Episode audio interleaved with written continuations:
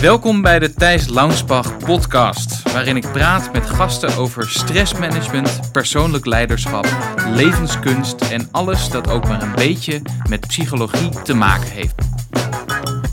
Met in deze aflevering een interview met Jan Geurts. Jan Geurts is leraar Tibetaans boeddhisme en bestseller-auteur van onder andere het boek Verslaafd aan Liefde. Hij schreef ook Verslaafd aan Denken en Het einde van de opvoeding. Jan wordt door vele Nederlanders gevolgd als gids op het pad van persoonlijke en spirituele ontwikkeling. Hij weet dan op een toegankelijke en niet zweverige manier uit te leggen wat spiritualiteit nou eigenlijk inhoudt.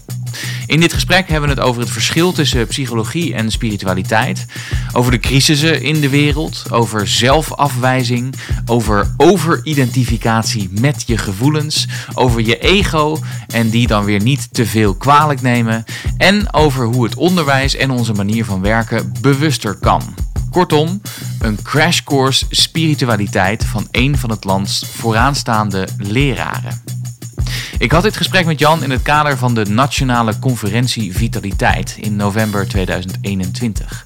Het is dus een gesprek dat live werd opgenomen via allerlei digitale middelen. Het kan dus zijn dat er, zoals dat nog eens kan gebeuren via Zoom of Teams, af en toe een hapering in zit. Dit is ook de reden dat je me soms vragen hoort stellen van de deelnemers van de conferentie. Dan weet je waarom dat is. Mocht je het nou leuk vinden om de volgende keer bij deze conferentie aanwezig te zijn, dan kun je kijken op www.conferentievitaliteit.nl. Voor nu een gesprek met Jan Geurts. Is dit uh, je woonkamer die we zien, Jan? Stuk, uh, ja, een stuk van mijn werkgedeelte en daarachter is nog een woonkamer. Ja. Ah. en waar, waar, waar, waar is die woonkamer? Waar bevindt hij zich? In Vierhouten. Vierhouten. Buiten, Vierhouten is een dorpje op de Veluwe en ik woon weer een kilometer of twee buiten dat dorp, aan de rand van de bossen. Hmm. Dus aan die kant heb ik wijds uitzicht, aan die kant heb ik kilometers bossen. Goed. Ja. Heerlijk lijkt me dat. Ja, ja, dat is heel fijn. Zijn hoeveel, mensen, mensen, hoeveel mensen zijn er eigenlijk bij, denk je? Ja, dat is een beetje lastig te zeggen en dat verschilt erg van, van sessie tot sessie. Er zijn oh, dat kan ik zien ook. Uh, hij geeft het bij mij ook aan dat er op dit moment elf zijn. Ja, dat klopt. Okay, uh, het, het, wisselt heel erg. We hebben sessies gehad van rond de 20 en sessies van rond de 70. Ik vermoed dat er ook veel mensen zijn die het achteraf terug zullen kijken. Ah, ja, ja, omdat die nog net nu klaar zijn met werk of de kinderen in bed leggen, leggen of, uh, of wat dan ook. Uh, maar dat is ook nog wel een, een, een redelijke groep, veronderstel ik. Ja. Mhm. Nou, zullen we maar gaan beginnen dan, Jan? Ja hoor. Fijn.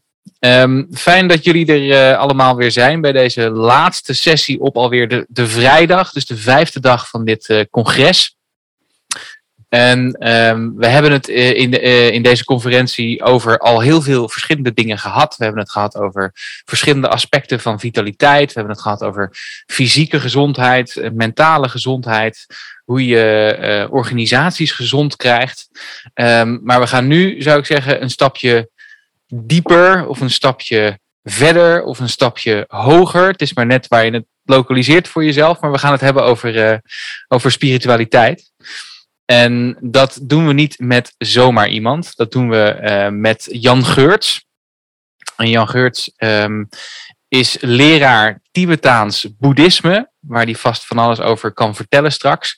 En uh, bestseller-auteur, en zo, zo ken ik hem ook. Ik ken hem van dit boek, voornamelijk Verslaafd aan Liefde.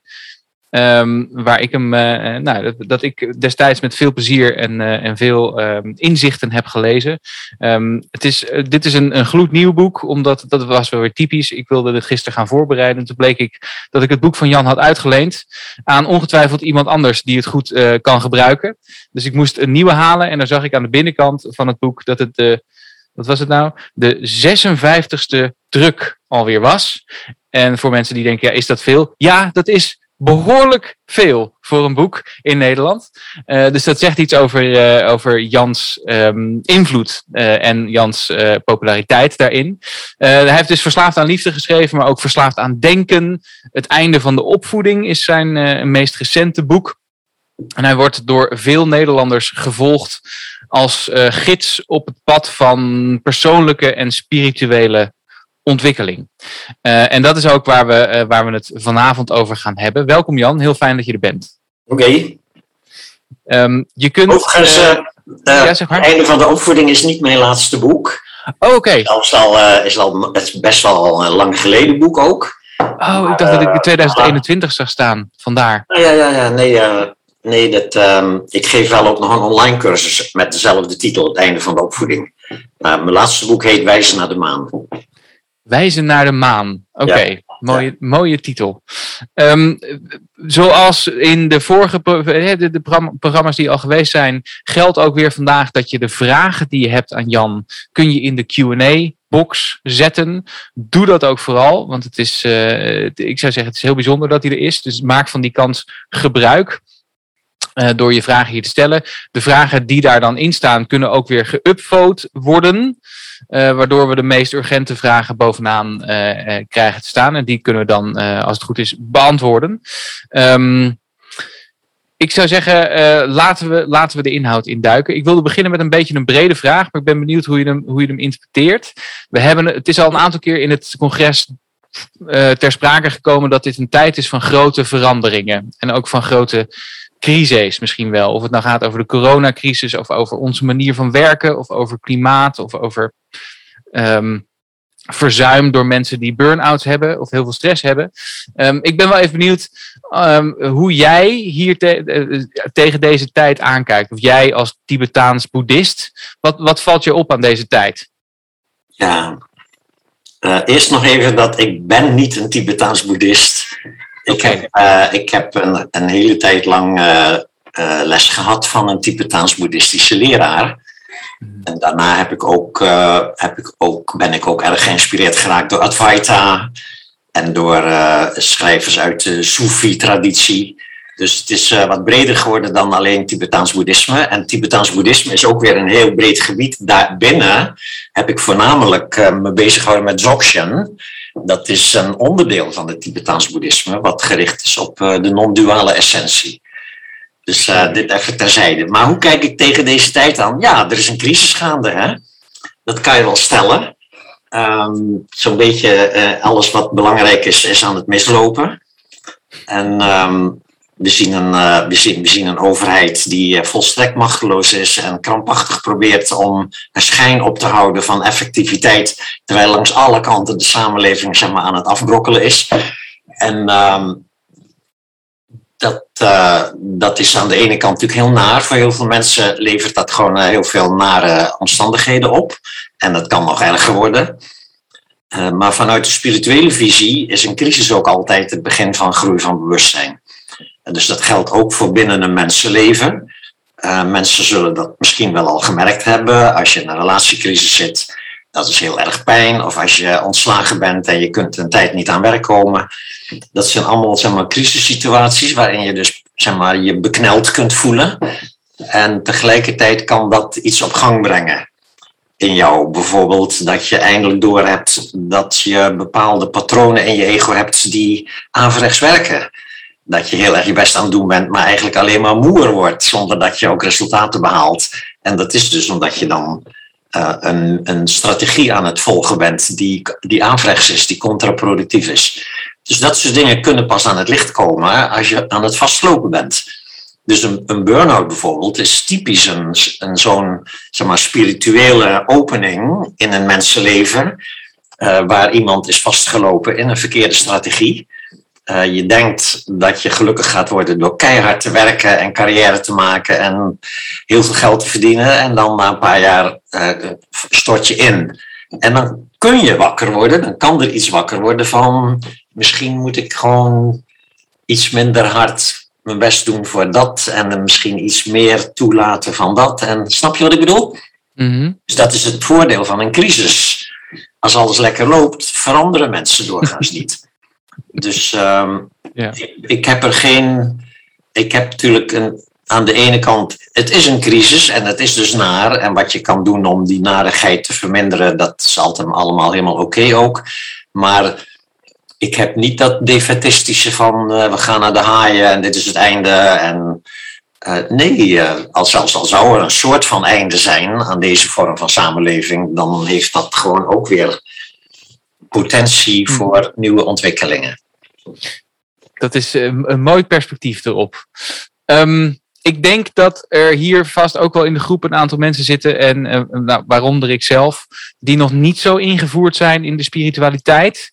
Um, misschien kun je, nou, ik, ik, ben benieuwd naar of je een aantal van de, van de basisprincipes daaruit kunt, kunt uitleggen. Misschien beginnend bij, wat is nou precies het verschil tussen, tussen psychologie en spiritualiteit voor jou? En waarom is spirituele ontwikkeling zo belangrijk? Ja, daarvoor moet ik uh, eerst zeg maar, nog iets fundamenteler gaan. Goed hoor. Uh, en mijn, uh, mijn definitie van spiritualiteit is alle kennis en methoden die erop gericht zijn om de werkelijkheid te leren zien zoals die werkelijk is. Dus die definitie suggereert al dat wij doorgaans de werkelijkheid niet zien zoals die werkelijk is.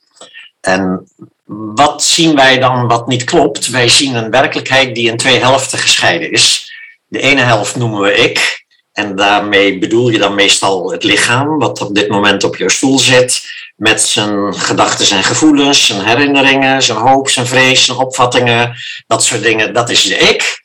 En die beschouwen we als de waarnemer van de rest. Niet ik. Dat zijn de mensen om je heen, de gebouwen, de bomen, de straten, dat soort dingen. Wat we de objectieve werkelijkheid noemen. Dus de ik wordt dan doorgaans het subject genoemd, de waarnemer. Ja, lichaam, gedachten, gevoelens. En de rest, mensen, dieren, dingen, worden objecten genoemd. En dat is wat waargenomen wordt. Dus die tweedeling, die wordt door alle spirituele tradities beschouwd als onjuist. Uh, in werkelijkheid is die tweedeling er niet. Uh, in werkelijkheid is zowel dat deel wat je beschouwt als ik, als het deel wat je beschouwt als niet ik, iets wat je op dit moment tegelijkertijd ervaart. Ja? Dus dit is al in feite al een eerste aanwijzing, want ik probeer altijd theorie meteen te koppelen aan, kijk zelf maar. Het eh, is non-dualiteit. Ja, dus, dus waar, waar we het over hebben is, de werkelijkheid is non-duaal. Er is geen scheiding tussen een waarnemer en wat waargenomen wordt. Uh, en dat kan je heel makkelijk zien, want zowel de waarnemer die je beschouwt als het lichaam met je gedachten en je gevoelens, als wat waargenomen wordt, worden tegelijkertijd op dit moment ervaren. Ja, je, zit, je ervaart toch dat je op dit moment op een stoel zit en dat je op dit moment naar een webinar aan het kijken bent of zo. Dat is toch tegelijkertijd aanwezig in je huidige ervaring. Dus dat hele duale is een onderdeel van iets wat zeg maar daarnaar kan kijken, wat dat ervaart. En dat is dus eigenlijk een non-duale dimensie. In die dimensie verschijnen een ik en een ander als van elkaar gescheiden, maar zijn tegelijkertijd één ervaring in die ruimere dimensie, die in Dzogchen dan doorgaans awareness genoemd wordt, gewaarzijn, uh, maar die ook vaak de Boeddha-natuur of de non-duale essentie of de natuurlijke staat van zijn genoemd wordt. Dus, dus alle kennis en methoden zijn erop gericht om te ontdekken dat dat wie jij werkelijk bent niet dat lichaam met zijn gedachten en zijn gevoelens is, maar dat wat een lichaam met gedachten en gevoelens ervaart. En tegelijkertijd ook de rest ervaart. Ja, dus dat is in een nutshell. En, en, en dus doorgaans is wat we werkelijk zijn, die ruimere staat van zijn, waarin we een lichaam met gedachten en gevoelens ervaren, is dat gewaarzijn helemaal niet in contact met zichzelf en heeft zich geïdentificeerd met de helft van zijn ervaring, namelijk het deel wat op jouw stoel zit met zijn gedachten en zijn gevoelens. Dus doorgaans denken we, dat is wie ik werkelijk ben, dat lichaam met zijn gedachten en zijn gevoelens. En dat noemen we in de spiritualiteit vaak het ego. Of in de Advaita de body-mind. Ja, dus dat is het lichaam met gedachten en gevoelens tezamen dat is wie we denken dat we zijn en dat noemen we dan voor het gemak het ego. Nu, psychologie is erop gericht om dat ego te helpen zo goed mogelijk te functioneren in je leven. Dus heb je bijvoorbeeld een angst om te spreken in het openbaar, dan is er wel een psychologische training of therapie die jou kan helpen om die angst zeg maar, te, te cancelen en te leren om wel je mond open te doen in het openbaar. Ben je bang voor conflicten, dan kun je een training gaan volgen in assertiviteit en wel recht voor zijn raap durven zijn. Dus, dus um, ben je bang om in een lift te staan, ja, of om in een vliegtuig te zitten, dan heb je weer andere psychologische methoden die jou helpen om dat deel van je ego beter te laten functioneren, zodat je wel in een vliegtuig durft te stappen. Dus dat is eigenlijk het domein van de psychologie. Het ego helpen om beter te functioneren in de wereld. Spiritualiteit is zeg maar gericht op het leren zien dat jij dat ego niet bent dat jij die ruimere dimensie bent, waarin het ego, zowel als alle andere mensen en dieren en dingen, tegelijkertijd ervaren worden. Dus die twee kunnen elkaar heel goed ondersteunen. Uh, als je bijvoorbeeld inderdaad uh, uh, last van angsten hebt, dan kan je wel, of je bent depressief of zo, dan kan je wel gaan oefenen op spirituele manier door zeg maar, te gaan zitten kijken naar je eigen gedachten. Van ik ben dat niet en mag dat voelen en dat soort dingen. Maar dat gaat gewoon niet lukken. Omdat de geest zo wild, zo heftig als het ware tekeer gaat. Dat je de hele tijd alleen maar aan het piekeren bent. Dus dan moet je echt eerst therapeutische hulp of via training. En, zo moet je aan het werk gaan met dat ego. In feite zou je kunnen zeggen, het ego gaat dan aan zichzelf werken. je gelooft nog steeds dat jij dat lichaam bent met die gedachten en die gevoelens, maar je wil gewoon graag een beetje beter functioneren in de wereld. Ja. En dat is allemaal helemaal oké ook. En alleen je kan het ego op die manier trainen en bepaalde angsten overwinnen, bepaalde negatieve gedachten los te laten. Maar de wat grotere problemen in het leven, die kan je er niet mee overstijgen. Dus als je een relatiestuk loopt na vijf of tien jaar, of zelfs al na een maand, kan het verschrikkelijk pijn doen. En, uh, of je bent heel erg lang eenzaam, of je krijgt een terminale ziekte, of uh, nog erger, je weet dat je nog niet zo heel lang meer, lang meer te leven hebt. Dat soort dingen, dat, dat is voor het ego niet te behappen, omdat immers het ego gelooft dat het over hemzelf gaat ik ga hier dood. Uh, ik ben nu ongeneeslijk ziek. Ik ben nu, weet je wel, in de steek gelaten door mijn ex en dat soort dingen. En, en die problemen kun je dus niet puur met psychologische benadering oplossen. Daarvoor heb je dus die ruimere dimensie nodig, van waaruit je kunt zien, oh, mijn ego heeft het op dit moment moeilijk, maar ik ben dat niet. Ik mag dat voelen. Ja? En dan verdwijnt de, de verkramping uit de ervaring. En dat, dat is dus het einde van het lijden. Kun je nog iets zeggen over die overidentificatie of die identificatie met die gevoelens waar je het net over had? Ja, dat is een, uh, een, een mechanisme wat best wel makkelijk te herkennen is, maar heel moeilijk los te laten. Het punt is dit. We zijn ervan overtuigd dat bepaalde gevoelens van zichzelf heel naar en pijnlijk zijn. Zoals jaloezie en eenzaamheid, frustratie, jezelf mislukt voelen of op andere manieren jezelf afwijzen. Maar wat blijkt nu vanuit die spirituele visie? Die emoties zijn eigenlijk helemaal niet het probleem. Het is jouw aangeleerde reflex van ze niet willen voelen, die er een probleem van maakt. Dus de spirituele beoefening is dan ook heel vaak gericht op als je zo'n naar gevoel hebt, om dan die gebruikelijke neiging om er zo snel mogelijk van af te willen. En als het niet lukt door heel snel iemand te vinden die jou heel erg leuke complimentjes geeft, dan in godsnaam dan maar een fles wijn en zes zakken chips en een hele avond zappen. Maar je wil van dat rotgevoel af. Dus dat is onze ego-reflex. Ego wil van een rotgevoel af. Hm. En dan moet je dus oefenen in daarmee ophouden met er vanaf te willen. En oefenen in het toelaten van dat gevoel. En dat moet je dan toch best wel een paar jaar oefenen, op zijn minst. En dan geleidelijk aan blijkt, ga je zien dat het nooit de emotie zelf het probleem was, maar het feit dat je hem niet wou voelen en als het ware verkrampte in een soort van ik moet hier zo snel mogelijk van af. En het is heel duidelijk als je bijvoorbeeld, je hebt een, een rotdag op je werk gehad je komt s'avonds thuis, je had nog hoop op een leuke date die avond, maar die zegt af met een rotsmoes. Ja? Dus je zit echt helemaal even in je zak en as. Een rotavond, eenzaamheid, frustratie, zit je thuis. de meeste mensen hebben dan niet een soort ervaring van, oh, wat heb ik een, een, een pittige dingen meegemaakt en wat heb ik dus nu een gevoel van eenzaamheid.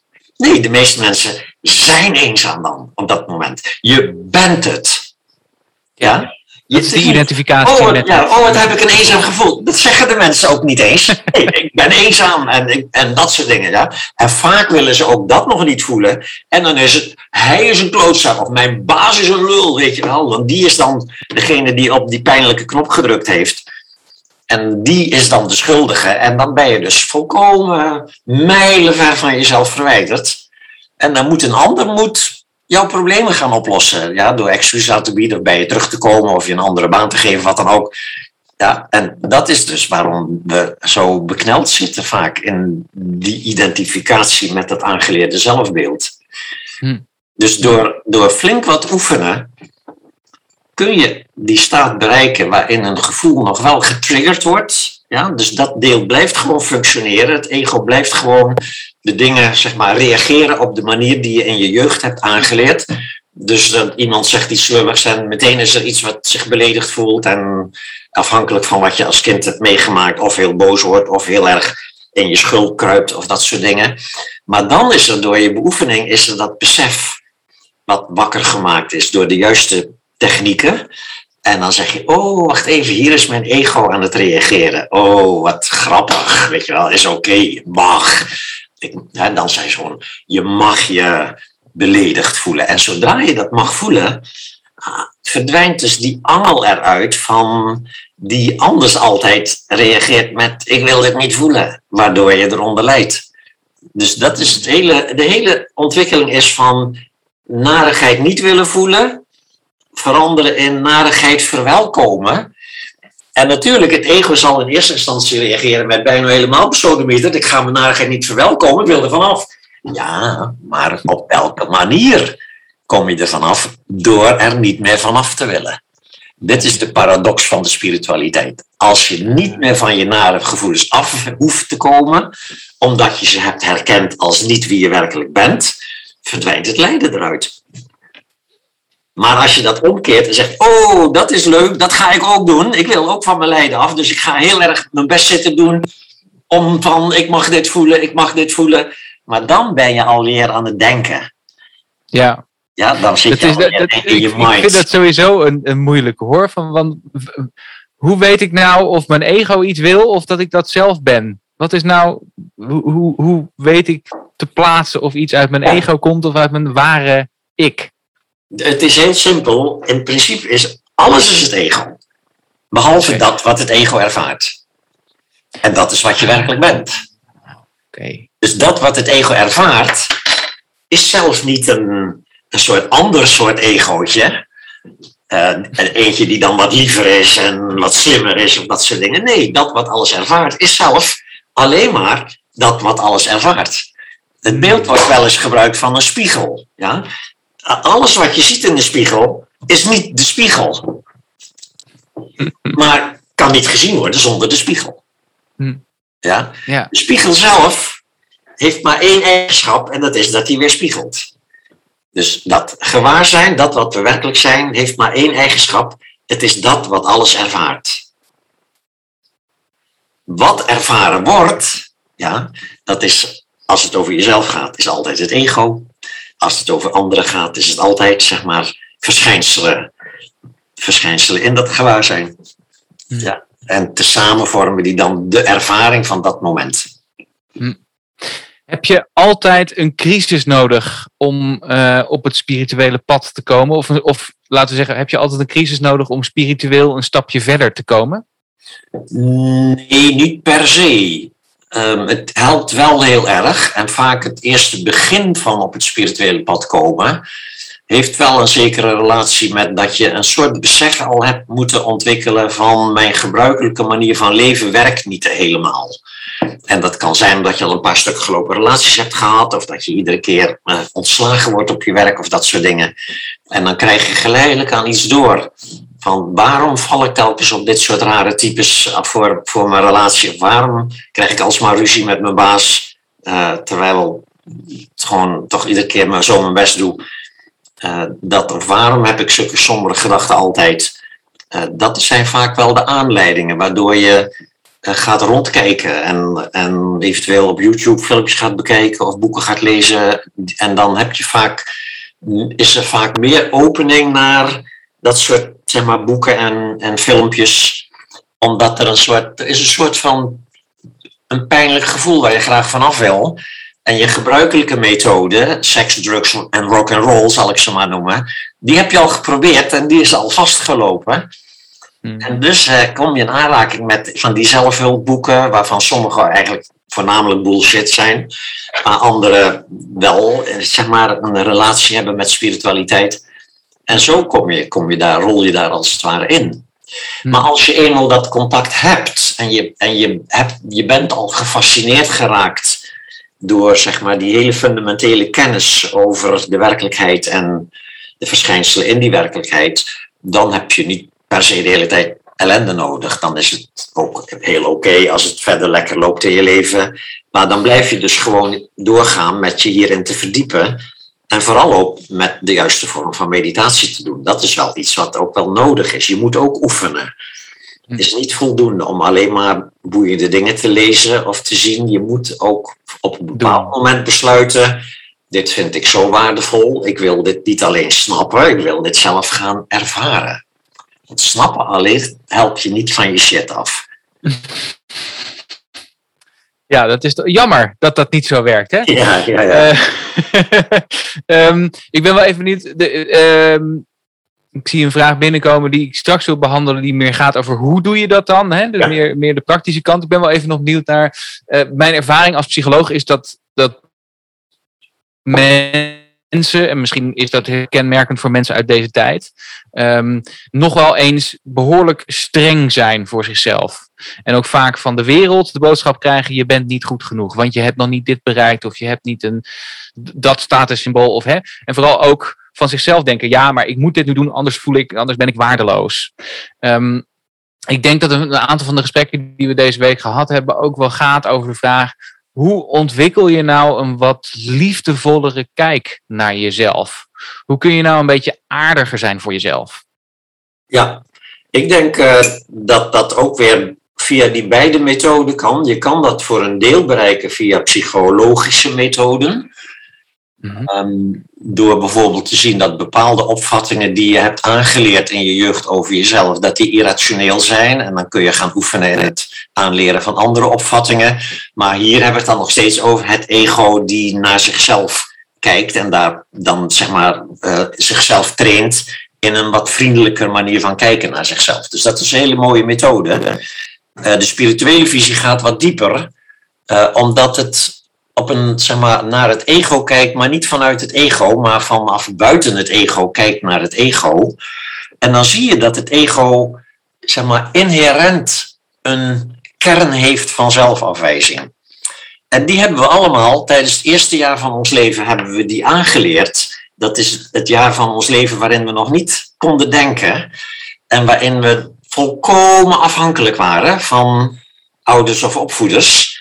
En je weet hoe dat gaat met babytjes. Als je ze in een wieg legt en ze vallen meteen in slaap, dan is het oké. Maar zodra ze wakker worden en er wordt niet meteen aandacht aan gegeven, beginnen ze te huilen en laat je ze nog iets langer alleen, raken ze in paniek. En als dan de moeder bijvoorbeeld komt en het kind oppakt en weer knuffelt, dan zal de paniek weer ontspannen. En zo gaat dat het hele jaar door, een paar keer per dag. En het kind gaat dus, ervaart dus telkens weer opnieuw je goed voelen lukt pas als er van buitenaf naar mij als het ware iets ingestopt wordt. Ja, vriendelijkheid, eten. Het, het moet van buiten komen. Het moet van buiten komen en als van buiten een tijd lang niet komt, dan komt van binnen een heel diep gevoel van angst en behoeftigheid. En dat is het, dat nare gevoel wat we als volwassenen soms maar even ervaren in hele ernstige crisissituaties. Want tijdens onze jeugd hebben we verder geleerd hoe we dat gevoel van angst en behoeftigheid kunnen toedekken door te voldoen aan de normen die de omgeving aan ons stelt. Dus we moeten eerst leren op het potje plassen, anders worden we afgewezen. Ja? En daarna moet je leren om cijfers te halen voor je rapport. anders word je afgewezen. En je moet zien dat je een baantje krijgt, anders dan word je afgewezen. En je moet zien dat je een partner krijgt, want anders wijs je jezelf af als een mislukking en dat soort dingen. Dus die kern van dat ego is zelfafwijzing. Alles wat we doen in ons leven uh, vanuit het ego is gericht op het toegedekt houden van die zelfafwijzing. We hebben zelfs een uitdrukking in onze taal. Die uitdrukking jezelf tegenkomen. Dan weten we al dat daar iets heel naars mee bedoeld wordt. Ja, maar wat merkwaardig hè, dat jezelf tegenkomen zo naar is. Waarom zou het niet leuk zijn om jezelf tegen te komen? Nou, dat is dus precies wat je met spirituele ontwikkeling kunt bereiken. Want dan zie je dat jij dat ego helemaal niet bent. En dat je eventueel op sommige momenten misschien wel eventjes jezelf afgewezen voelt door een ander, of de neiging voelt om jezelf af te wijzen, maar je herkent dat dan meteen vanuit een soort van ruimere staat van zijn, die zegt dan, oh, daar heb je mijn zelfafwijzing weer. Oké, is oké, mag, weet je wel. Is oké, en dan lost het meteen op. Hm. Dus dat is. Zit, ehm, zit er dus ook veel verdraagzaamheid in en ook wel, nou, van jezelf. Ik weet niet of verdraagzaamheid het goede woord is, maar oh, oh daar ga ik weer. Ja, dat zien, ja, zien met mildheid. Zien met, mildheid, dat is het, ja. Ja, ja, want het is het veroordelen, wat, dus waar ik het al eerder over had, veroordelen en verzet er tegen, geeft er juist de beknelling aan. Ja. Dus wat is dan in, de, in deze visie van jezelf houden, is iets anders dan het ego wat van zichzelf houdt. Want het ego wat van zichzelf houdt, dat gebeurt ook wel eens. Als je bijvoorbeeld net een complimentje hebt gehad van een hele leuke meneer of mevrouw. Of je hebt een dagje sauna gehad en alles liep lekker mee en zo. Helemaal ontspannen en zo. Dan kan je uh, lekker in je vel zitten. En dat is voor de meeste mensen een soort van, dat is houden van jezelf.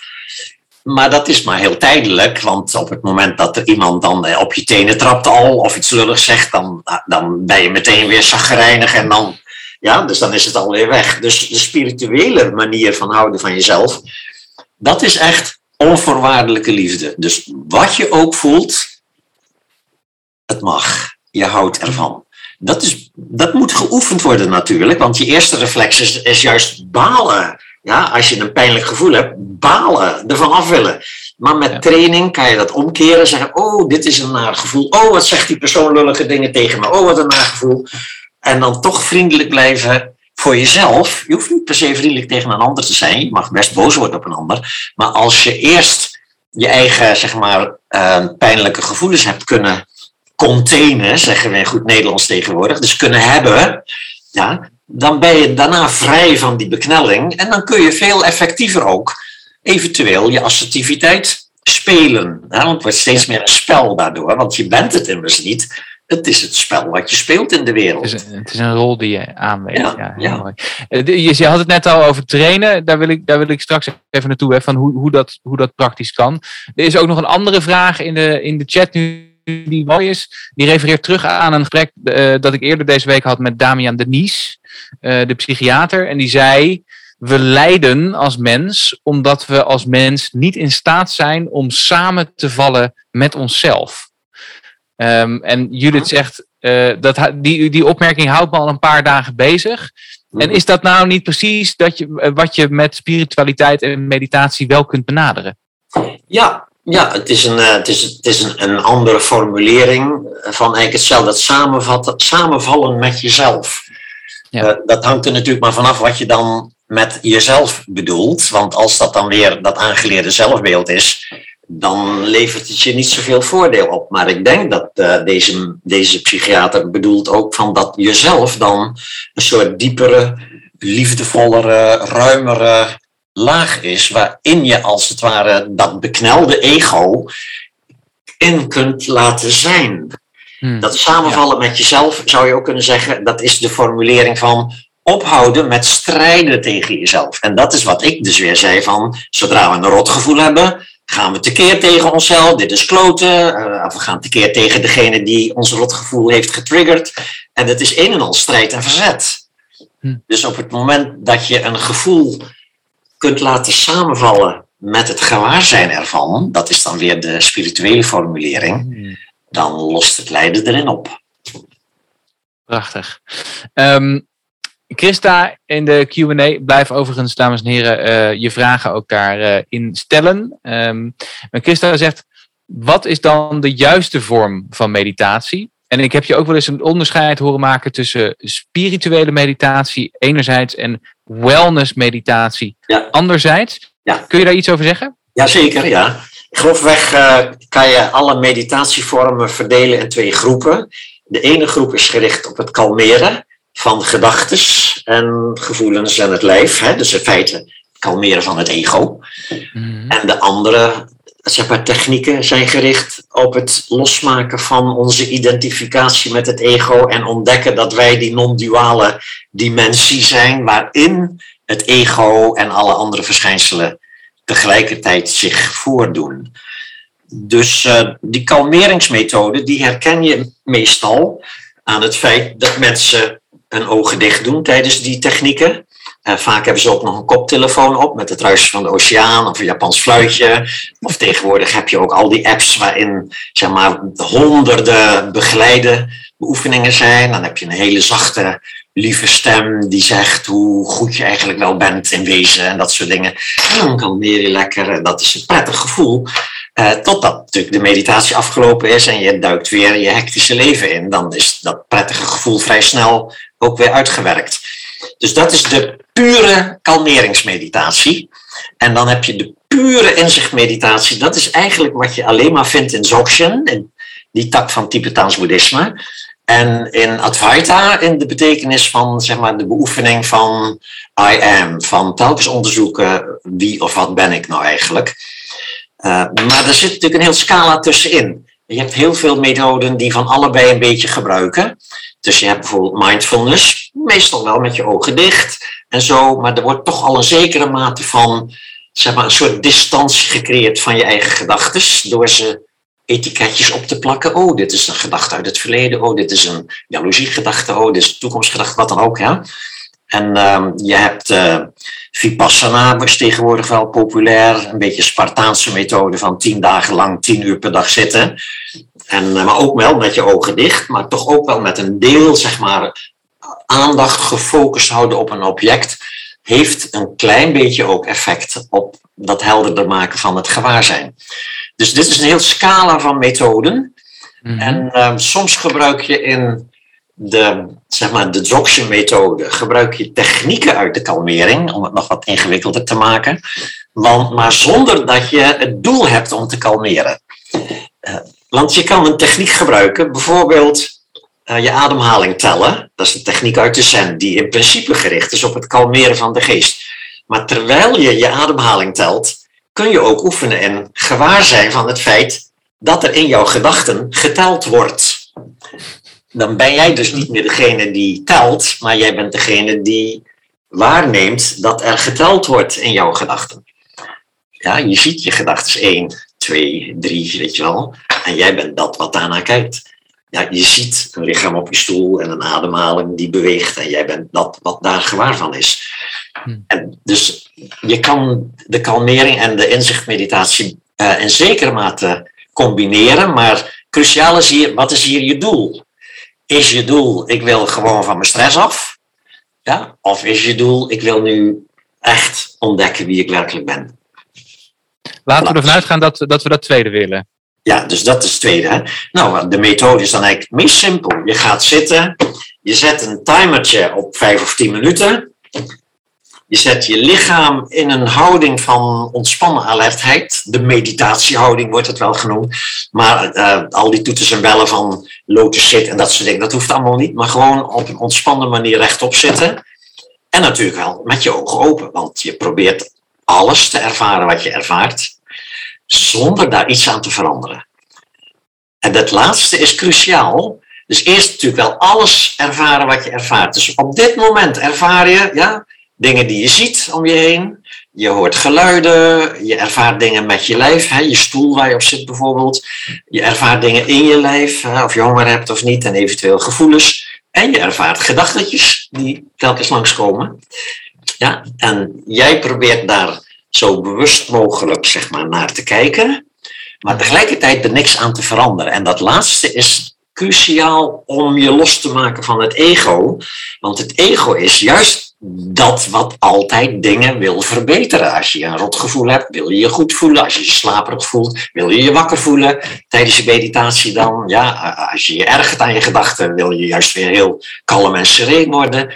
Dus het ego zit altijd te mediteren met een soort doel wat hij wil bereiken. En dat is altijd een doel van wellnessmeditatie. Ja, je wil je gewoon lekker voelen. Ja? Dus de opdracht is niet alleen zo bewust ervaren wat je ervaart, maar tegelijkertijd elke neiging om iets te willen bereiken, om iets te willen verbeteren, al is het zelfs maar om verlichting te bereiken of om je liever te gaan gedragen voor je medemens of meer compassie te gaan voelen of zo. Al die dingen niet streven, niet streven. En ego zal zich dan meteen afvragen van ja, maar dan gebeurt er toch ook geen ene moer. Maar dit is dus natuurlijk het subtiele van spiritualiteit. Want spiritualiteit zegt nee, wacht even, als jij niks doet, als je ego niks meer doet, dan zal de geest vanzelf helderder worden. Zoals op dezelfde manier als je een glas modderig water hebt en je wil graag dat dat water helder wordt, dan moet je er niet in gaan roeren. Dan moet je niet gaan schudden aan dat glas, want dan blijft het modderig. Dan moet je ervan afblijven. Dat is de beeldspraak om je te laten zien van je kijkt wel naar alles wat je ervaart, maar je blijft ervan af. Je gaat er niet in roeren. Je gaat niet proberen, oh wat ben ik toch druk aan het denken. Ik moet komen denken, weet je wel. Oh wat is het toch, wat is het toch zagrijnig. Ik moet liefdevoller worden of zo. Dat is, uh, dat is de wellnessmeditatie. Dus uh, hmm. dit, is, dit is de pure Dzogchen meditatie. Zijn met wat er is, wordt het ook wel genoemd. Dus wat er is, is zagrijn of uh, eenzaamheid of plezier ook al. Mag ook natuurlijk, gewoon mag. Alles mag gevoeld worden. Niets hoeft bestreden te worden. Ja, dus, dus het mooie van Dzogchen meditatie is, je kan het niet fout doen, zolang je maar niet probeert om het goed te doen. Ja? Het goed doen suggereren van, uh, als ik het goed doe, dan bereik ik er iets mee. Als ik het fout doe, dan schiet ik er geen moer weer op. Dat laat je ook los. Ja? En je zit dus gewoon maar rechtop te zitten in je kamer te zijn. Wel telefoon uit, tv uit, radio uit, geen mensen om je heen. Hè? Dus dat het gebruikelijke, zeg maar, gedoe in je geest heeft, krijgt geen voeding. Dus je zit in dat opzicht zit je een beetje in een soort van teruggetrokken positie. Uit de drukte. Eventjes alleen. Even een momentje voor jezelf zou je het kunnen noemen. En dan tegelijkertijd niks veranderen zijn met wat er is. Dat is de essentie van Dzogchen beoefening. En natuurlijk, er zijn dan nog een aantal techniekjes die je soms tijdelijk even gebruikt om die geest eventjes uit zijn gebruikelijke comfortzone te halen, uit zijn gebruikelijke ego-identificatie. En uh, die, die, die, zeg maar, die trucjes of die methodetjes, die kan je gewoon leren. Dan moet je of bij mij een cursus doen, of je moet ergens anders een cursus zien te vinden. En dat, dat doe je dan af en toe tijdens je beoefeningen doe je af en toe even zo'n zo'n speciaal techniekje, waardoor je eventjes zeg maar, even uit je identificatie met je ego valt, als het ware. En dan daarna weer meteen een soort van zijn met wat er is. Alles mogen voelen, niks veranderen. Ja. Dus alles is goed, behalve als je het goed probeert te doen het lijkt wel alsof hoe dieper we gaan, hoe meer paradoxen we tegenkomen. Ja, ja, ja dat is, um, spiritualiteit. Ja. Je best doen om op te houden, je best te doen. Ja? Streven naar het einde van het streven, dat soort dingen. Dat kom je allemaal tegen. Ja. Er, zijn, uh, er zijn inmiddels best wel wat vragen in de, in de chat, waar ik, in, in de QA, waar ik je een paar uh, van wil voorleggen. Uh, Vera stelt een vraag, het is eigenlijk een hele hoopvolle vraag. Maar als een persoon geoefend is in het non-dualisme, worden dan psychologische interventies of psychologische benadering van kwesties overbodig?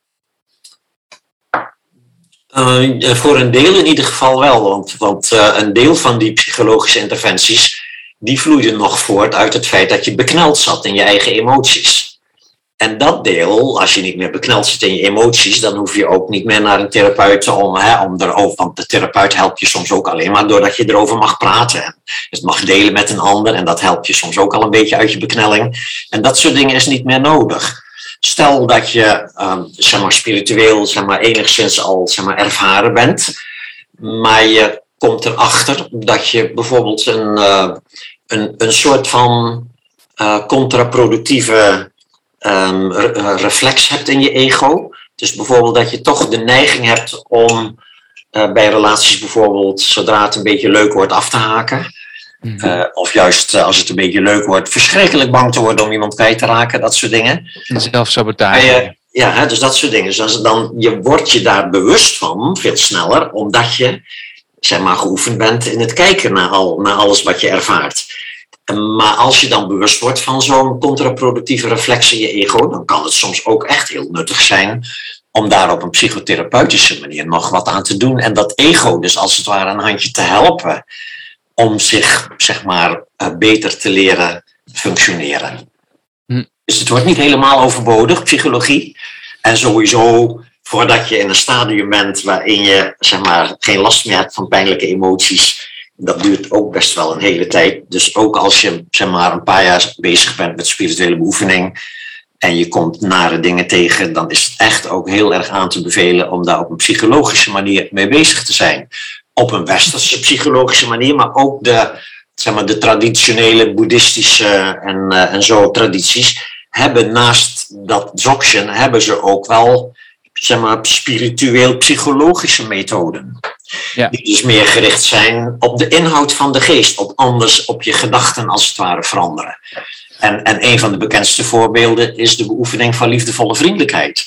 Uh, metta, wat in, in traditioneel boeddhisme een hele belangrijke beoefening was.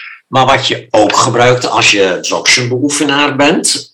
En je probeert als het ware gewaar te zijn van al je gevoelens. Maar je ziet dat je ego toch de neiging heeft om telkens naar de hardere gevoelens te gaan.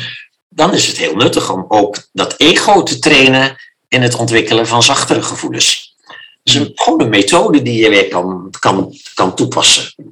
En dus daarom de combinatie van die twee, van psychologische benadering, waar het ego uit zichzelf niet als het ware zich bevrijdt door spirituele beoefening, dan moet je het ego een handje helpen om zich te bevrijden van bepaalde beknellingen via therapie of training. Nou, ik ben blij dat uh, voor mijzelf en mijn vakgenoten dat er nog een rol uh, voor ons is weggelegd op het moment dat we allemaal verlicht zijn. Ja. Um, ik ben, oh, nog één, mag ik nog één ding ja, ja, ja, zeker, ja, Want uh, er is natuurlijk tegenwoordig in de psychologie is er een enorm grijs gebied ontstaan, wat eigenlijk psychologie en spiritualiteit tegelijkertijd is. Dus al die zeg maar eigentijdse methoden, zoals past reality integration en EMDR en ACT en uh, acceptance commitment therapy. Uh, en, en zelfs een klein beetje die nieuwe metacognitieve therapie. Dat zijn mhm. toch dingen die, uh, zeg maar, die elementen hebben ontleend aan de spiritualiteit. Maar door zeg maar, wat meer wetenschappelijk ontwikkelde mensen zeg maar, een beetje vertaald worden naar psychologische begrippen, is ook een soort commerciële handig iets. Want dan krijg je gewoon meer mensen. Want spiritualiteit heeft nog een beetje de het air van zweverigheid in veel kringen. Dus uh, als je problemen hebt, dan moet je niet naar een spiritueel, dan moet je naar een psycholoog. En de psycholoog, dat heb je dan vaak niet eens door, gebruikt dan spirituele methode om jou te helpen uh, naar je eigen gedachten te kijken en je oude, in je jeugd aangeleerde reflexen als het ware te leren herkennen en zo. Nou heb je natuurlijk ook nog nu een, een steeds groter, groep, uh, groter wordende groep mensen die uh, denkt, nou, jarenlang spirituele beoefening, weet je wat ik doe? Ik neem een aantal ayahuasca-sessies of ik neem een grote dosis paddenstoelen. En dan kom ik ook wel bij mijn non-duale besef ja. terecht. Ja, ja, inderdaad, dat is ook zo. Alleen maar heel even. ja, oké, okay, dat is waar. ja, ja dus, dus, ayahuasca en, en aanverwante artikelen, die creëren soms een, een echt een spirituele ervaring. Maar een spirituele ervaring, zoals elke ervaring, komt en gaat. Ja, dus een rotavond omdat je date afgezegd heeft, of een heerlijke avond met een nieuwe liefde, zijn ervaringen die komen en gaan. En ook de spirituele ervaring van je heel erg één voelen met alles. En je omringd weten door liefde en het universum en dat soort dingen. Prachtig mooie ervaringen. En ze komen en gaan. En het, en het helpt jou weinig, maar niet helemaal niks soms. Om ook vriendelijker te worden voor je eigen pijnlijke emoties, zonder dat je daar een middel voor hebt ingenomen. Mm. Maar een beetje wel. En dat is waarom tegenwoordig ook die middelen eh, vaak in therapeutische settings gebruikt worden. Je kan uh, met ayahuasca soms ineens een heel helder beeld krijgen van bepaalde belangrijke zeg maar, patronen in je ego. Alsof je er even van de buitenkant naar kijkt en je ziet ineens je nice guy patroon, of je ziet ineens je perfectionisme, of je ziet ineens je helpaholic patroon, of dat soort dingen. Mm. En ineens zie je het van de buitenkant. En, en je ziet meteen ook iets van de zuiverheid en de schoonheid die daar achter verborgen zit. En dan is de, het middel uitgewerkt. En dan zou dat je enorm kunnen motiveren van verdorie, dat wil ik dus toch wel echt gaan realiseren. En realiseren is niet een ervaring van één met alles, maar is een soort continu besef dat zowel in de pijnlijke als in de prettige ervaringen die komen en gaan, iets continu één is met alles. Hm. Ja, dus- nou dus- moet ik ook wel zeggen dat ik, uh, dat ik zelf ook wel een paar psychedelische ervaringen heb gehad, waarvan ik blij was dat ze weer gingen hoor. Maar, ja, ja, ja, ja uh, want je kan ook behoorlijk flippen, ja, dat is duidelijk. Ja. Oké, okay. ik, Willeke stelt hier een vraag in de QA. die zegt: het, het, is misschien een beetje een persoonlijke vraag. Ik, ik vermoed dat dat oké is. maar toch stel ik de vraag: ik ben heel benieuwd wat uw grootste leermoment was en hoe u dat heeft aangepakt. grootste wat moment? Leermoment. Leermoment, ja. Meerdere natuurlijk. Maar de eerste die ik me kan herinneren is al een hele tijd geleden, 30 jaar geleden of zo. Uh, toen was ik uh, in een relatiecrisis. Ik was mijn baan kwijtgeraakt door burn-out. Ik was verslaafd geraakt aan amfetamine. Uh, totaal aan de grond, kan je wel zeggen. diepe ellende en eenzaamheid. En uh, toen had ik ineens op een moment dat ik echt in diepe wanhoop zat, had ik ineens een soort gevoel van, dit werkt niet. En ik kom vanuit een opvoeding waarin zeg maar, alle emotionaliteit werd afgeleerd. Als je die al had, dan werd die zeg maar, uitgelachen en weggedouwd. Dus ik was totaal vervreemd van mijn gevoelens. En dat maakte natuurlijk dat ik het werk niet kon doen, lesgeven aan jongere kinderen. Ik kon mijn relatie niet volhouden. Moest drugs gebruiken om af en toe nog even me lekker te voelen en zo. Dus dat liep dan helemaal vast. En dat was het moment waarop ik dacht van dit werkt niet. Dus het eerste moment. En ik ben een laadbloeier. Ik was 39 toen dat gebeurde. En toen uh, ben ik inderdaad ook uh, gestopt met uh, die verslaving. En ben in overleg met mijn toenmalige echtgenoot zijn we uit elkaar gegaan. En ik ben verhuisd en, en afijn, en toen ben ik echt aan het werk gegaan. Um, en het was niet meteen waren alle problemen opgelost. Het duurde nog tien jaar voordat ik in aanraking kwam met spiritualiteit. Maar ik begon met wat therapie. Ik begon wat trainingen te volgen, ook op het gebied van beter functioneren. Ik begon ook beter te functioneren qua werk. Dus ik had werk gevonden wat beter bij me paste dan met jonge kinderen omgaan. Dus dat is eigenlijk voor mij een soort keerpunt geweest in mijn leven. En daarna heb ik natuurlijk nog wel moeilijke momenten gehad. Dat zijn met name als relaties stuk lopen. Dat is bij mij echt, dat hakte bij mij zo in. Ik heb zo'n, zeg maar, afhankelijk ego.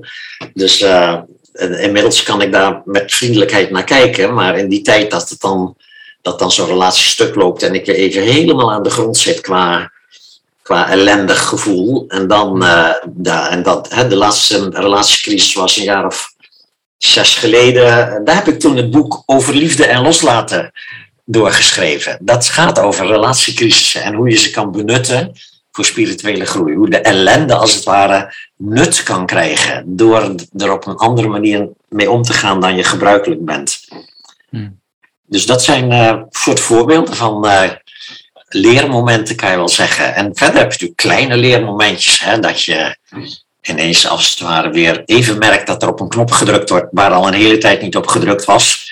En ineens voel je als het ware weer iets waarvan je al vergeten was dat dat ook een deel was van je aangeleerde zelfbeeld. En dan, omdat je dan veel verder bent in het zeg maar, vriendelijk kijken naar jezelf, lost dat dan vrij snel op ook. Er zijn uh, in de QA nog een aantal vragen die eigenlijk heel interessant zijn. Maar ik wil ook nog, gezien de tijd, enigszins richting, uh, richting het laatste hoofdstuk dat ik met je wilde bespreken. Dat gaat over. Kijk, deze conferentie gaat over Nederland vitaler krijgen. Hè? Ja. Um, en misschien, ik, ik, kan, ik kan me zo voorstellen dat spiritualiteit daarin kan helpen. Ehm, en dus ik wilde, ik wilde je daar nog een paar vragen over stellen. Onder andere de vraag die van, van Willeke, die al een tijdje aanstond in de, in de vraagbaak hier. Ehm, als je het nou hebt over spirituele ontwikkeling, hoe zou dan, hoe vind jij dat onderwijs aan kinderen op de basisschool moet zijn? Moet daar ook wat van die spiritualiteit in zitten, bijvoorbeeld? Nee, ik geloof niet, tenminste niet die spiritualiteit waar we het nu over hebben, van je bent je ego niet, je bent dat wat naar het ego kijkt. Dat moet je kinderen niet te vroeg willen leren, want kinderen zijn nog hun ego aan het ontwikkelen. Ze moeten nog een ego opbouwen. En als je dan te vroeg die spiegel voorhoudt, dan krijgen kinderen alleen maar meer zelfafwijzing. Je moet hem eerst opbouwen om, om een vervolgens. Ja, je moet eerst een ego opbouwen voordat je het kunt overstijgen. Ja? Ik bedoel, al die, al die levende wezens die geen ego ontwikkelen, dat noemen wij dieren. Ja, die hebben geen ego. Dus ego is op zichzelf een voortschrijdende evolutie van, zeg maar, van bewustzijn. Alleen, veel mensen blijven erin hangen, in dat ego. En dat is jammer, want er is nog iets voorbij het ego. Dat is waar spiritualiteit over gaat. Maar dat moet je dus kinderen niet te vroeg bijbrengen. Maar als je het hebt over hoe kan het onderwijs veranderen, breek me de bek niet open. Ons onderwijs is een ramp voor kinderen. Ja?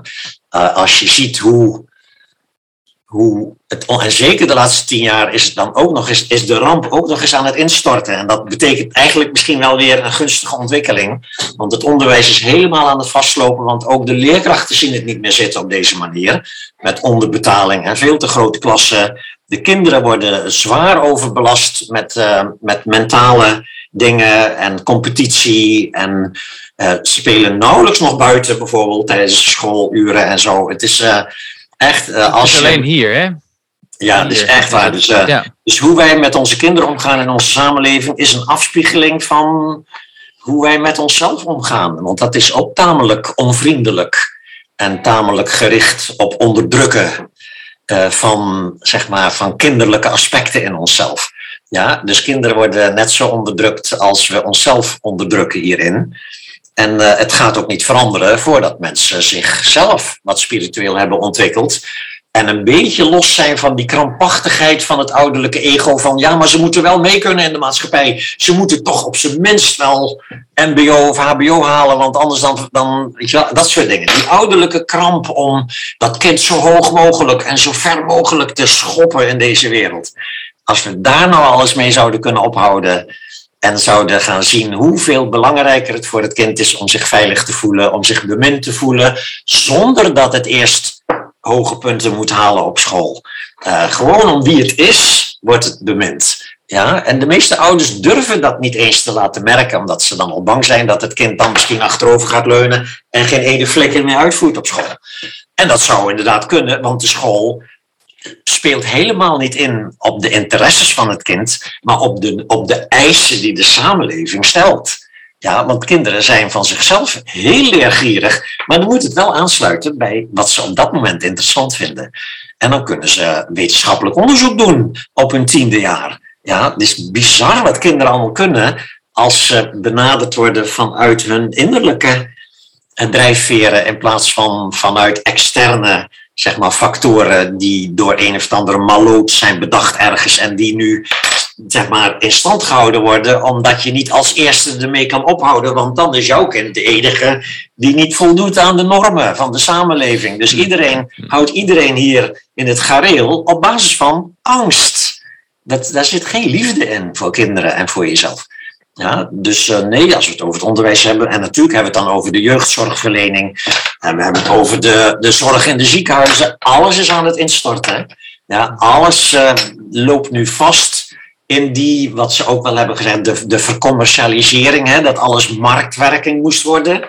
Ja, de markt moest alles regelen. Nou, dat is natuurlijk de VVD die gigantisch op zijn bek aan het gaan is. Ja, en dat nog waarschijnlijk vier jaar zal doen met deze minister-president, die ook niks durft te beslissen over wat werkelijk nodig is. Ja, dus uh, jongens en meisjes, jullie horen mij wel. Uh, ik kan hier behoorlijk over losgaan. Maar het hoeft niet gezien te worden als een drama. Het is in zekere zin een ramp die zich afspeelt. Maar tegelijkertijd, de rampen zijn nodig zodat we erachter komen dat we op een verkeerde manier bezig waren. Ja, en we weten niet van tevoren hoeveel shit er nodig is voordat dat gaat werken. We dachten misschien een jaar geleden, oh, door deze corona gaan we daarna gaan we minder auto rijden, meer thuiswerken, minder vliegvakanties. Nou, je ziet nu al, vergeet maar, ja, was gewoon, dus was gewoon niet ellendig genoeg. Maar goed, er komt nog meer aan qua uh, klimaat en stikstof en dat soort dingen. Dus we hoeven ons geen zorgen te maken dat deze crisis uh, voorbij gaat zonder, voordat we er iets aan hebben we krijgen nog een hoop crisis, crises slash kansen. Oké, ik wil je nog, uh, nog één of twee vragen stellen, want we moeten ook richting het einde. Ja. Um, of althans, de, de afgesproken tijd uh, komt eraan. Maar we hebben het op deze conferentie heel veel ook over werk en gezondheid. De combinatie tussen werk en gezondheid. De vraag die ik nog voor je had was, hoe kun je nou op je werk dicht bij jezelf blijven? En misschien ook wel, wat kunnen organisaties doen, wat kunnen bedrijven doen om bij te dragen aan de spirituele gezondheid van hun mensen? Ja, dat, uh, ik, ben daar natuurlijk zelf niet zo. In de praktijk ben ik daar niet zo mee bezig geweest. Dus ik kan geen echt praktische tips geven. Ik zie uh, op sommige plaatsen zie ik overigens vaak dat ondernemingen uh, voorop lopen ten opzichte van bijvoorbeeld de, de, de, ziekenhuizen en de scholen en de, en de jeugdhulpverlening en zo.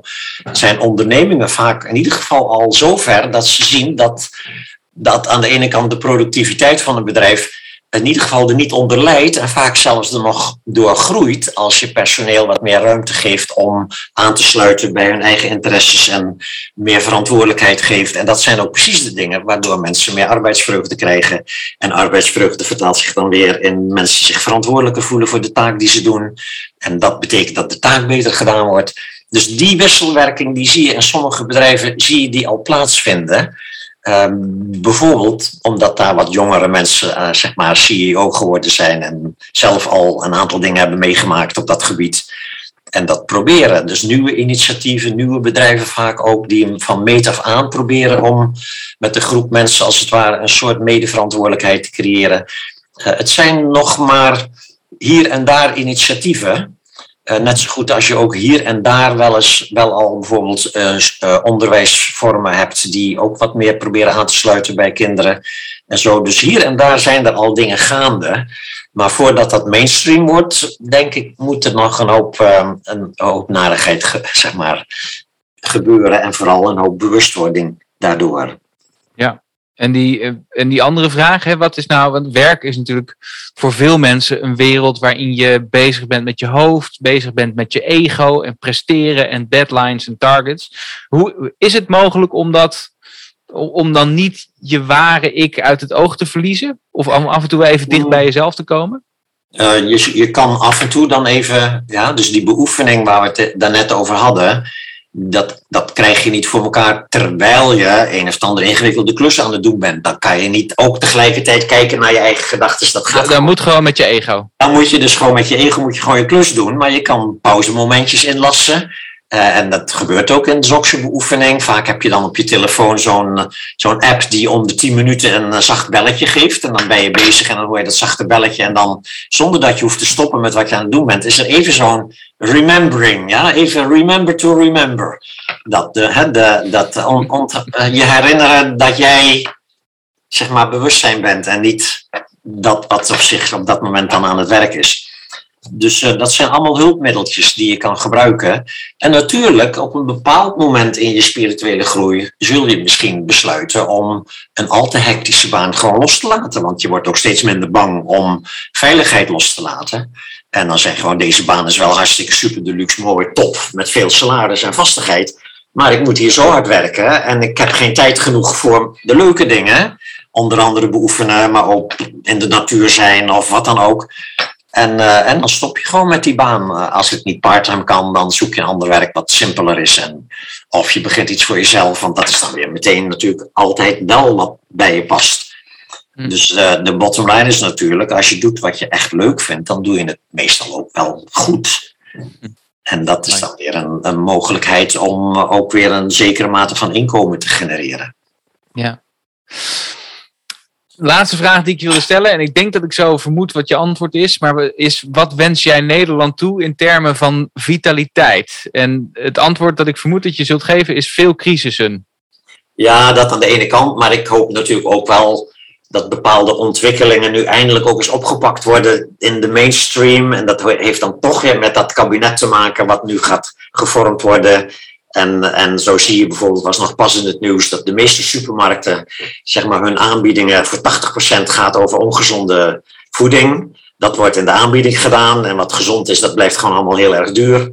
En daar is, daar is natuurlijk een hoop te veranderen. En dat moet soms inderdaad van overheidswegen worden opgelegd omdat de ene supermarkt niet als eerste wil beginnen, want dan verliest die klanten aan de andere supermarkt die nog lekker veel chips verkopen in de aanbieding. Dus het moet op een of andere manier ook zeg maar, collectief opgepakt worden. En dan moet je dus een regering hebben die bepaalde dingen durft te besluiten die misschien weer bij sommige groepen impopulair zijn. En dan hou ik natuurlijk mijn hart vast bij dit kabinet, want dat kennen we nu al tien jaar lang als het kabinet wat nooit uh, gewaagde besluiten durft te nemen. Hmm. Maar goed, uh, ze gaan weer proberen, dus we blijven optimistisch en dat zou heel erg mooi zijn. Als, uh, als ze misschien eindelijk nu geschokt zijn door het feit dat alles nu ongeveer misloopt in de samenleving. En de enquêtes ook aangeven dat nog maar een kwart van de mensen vertrouwen heeft in deze regering. Ik bedoel, als ik regering was, zou ik toch werkelijk een keer aan mijn hoofd krabben en zeggen van, moeten we het dan misschien toch niet anders gaan doen, luidjes? Ja. ja. maar goed, je weet nooit hoe hardnekkig een uh, ingesleten probleem is bij mensen. Dus ik blijf er met enige humor naar kijken.